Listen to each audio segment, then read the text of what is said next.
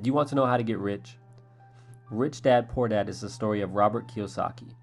He had two dads. One had a PhD while the other had only finished 8th grade. Although both dads earned a significant amount of money, Poor Dad always struggled while Rich Dad was on his way to becoming one of the richest men in Hawaii. If you weren't born with rich parents, you can learn from Kiyosaki. To become wealthy, you can use the principles from this book. The first principle is the rich don't work for money. Let's look at John over here. He spends every hour of every day working for money. He's really mad at life and can't understand why he can never seem to get ahead. Over here, we have Ben. He makes the same amount of money as John, but Ben spends most of his time looking for assets to add to his collection. Both of these guys make the same amount of money, but John trades his time for money while Ben gets his money from assets. The lesson here is that the rich don't trade their time for money.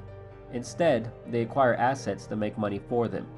One of my favorite quotes goes a little something like this Most of the time, life does not talk to you, it just sort of pushes you around, and each push is life saying, Wake up.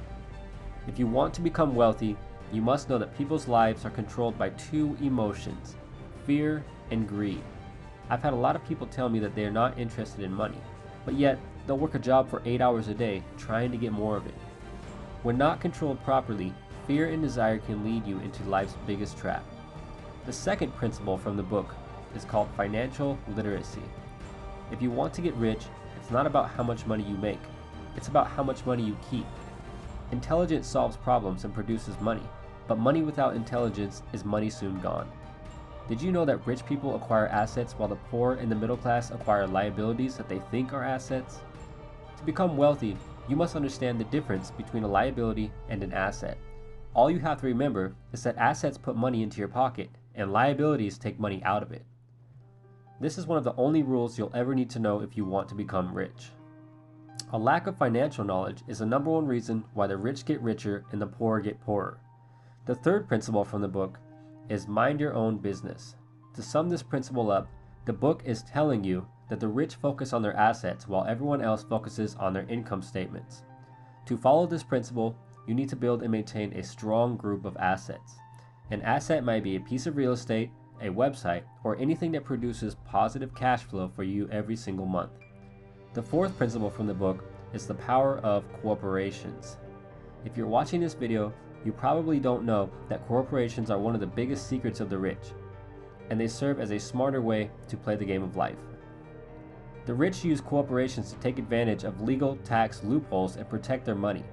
If you own a business and make a decent amount of money, you need to consider setting up a corporation.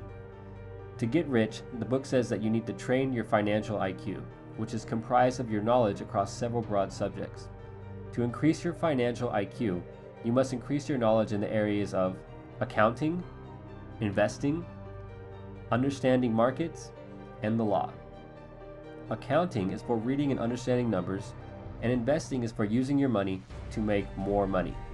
Understanding markets is the science of supply and demand, and the law is understanding tax laws and how to keep more of your own money. Once again, a corporation is one of the biggest legal tax loopholes used by the rich to make and keep more of their money. Your financial IQ is a synergy of all of these skills and talents combined. Now, the fifth principle from the book is the rich invent money. This principle can be summed up as the rich sees opportunities to invent money. Remember that great opportunities are not seen with your eyes, they are seen with your mind. The single most powerful asset that you have is your mind, and if trained well, it can create enormous wealth for you. Another important point from the book is in the real world, it is not the smart who get ahead, but the bold. This means that the bold, or risk takers, tend to make the most financial progress, even if they're not as smart as others. The sixth principle from the book says to work to learn, don't work for money. This means that rich people work to learn and not for job security. If you want to get rich, you should show know a little bit about a lot of subjects. One of my favorite quotes is JOB is an acronym for just over broke. It means that focusing only on a job will prevent you from becoming truly wealthy. Now, the seventh principle from the book is overcoming obstacles. The primary difference between a rich person and a poor person is how they manage fear. Even if you have an excellent financial IQ, there are a few major obstacles that will hold you back from becoming rich. These obstacles are fear, cynicism, laziness, bad habits, and arrogance. Some people are so afraid of losing that they lose. Cynicism is the kind of like another word for self doubt, and for many, it's a major obstacle. Laziness is another obstacle that we all struggle with. I remember after I first started getting results in the gym, and once I'd achieved what I considered to be a decent accomplishment, I started to get lazy, and I didn't want to go to the gym as much. The same laziness that prevented me from going to the gym can hold you back from becoming rich. Bad habits can have the same effect. Stop watching so much television and going out to drink on the weekends. The final obstacle that everyone must face is arrogance. Robert Kiyosaki said, Every time I've been arrogant, I've lost money because I believed that what I didn't know wasn't important. Don't let arrogance steal your money. Now, let's look at the 10 steps to awaken your financial genius. Step number one find a reason greater than reality the power of spirit. Have a strong reason to pursue financial independence. Step number two make daily choices. Choose your daily activities wisely to invest in your mind and goals. Step number three choose your friends carefully. Be careful who you choose to associate with.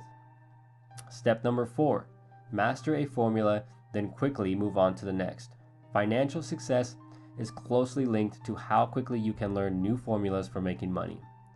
Step number five always pay yourself first to enhance your self discipline. If you can't control yourself, don't try to get rich. Step number six pay your brokers well. It's hard to measure the power of good advice. Step number seven be an Indian giver. With the right deal, it is possible to get something for nothing. Try to make investments that offer you something for free, such as a piece of land. And step number eight use assets to buy luxuries.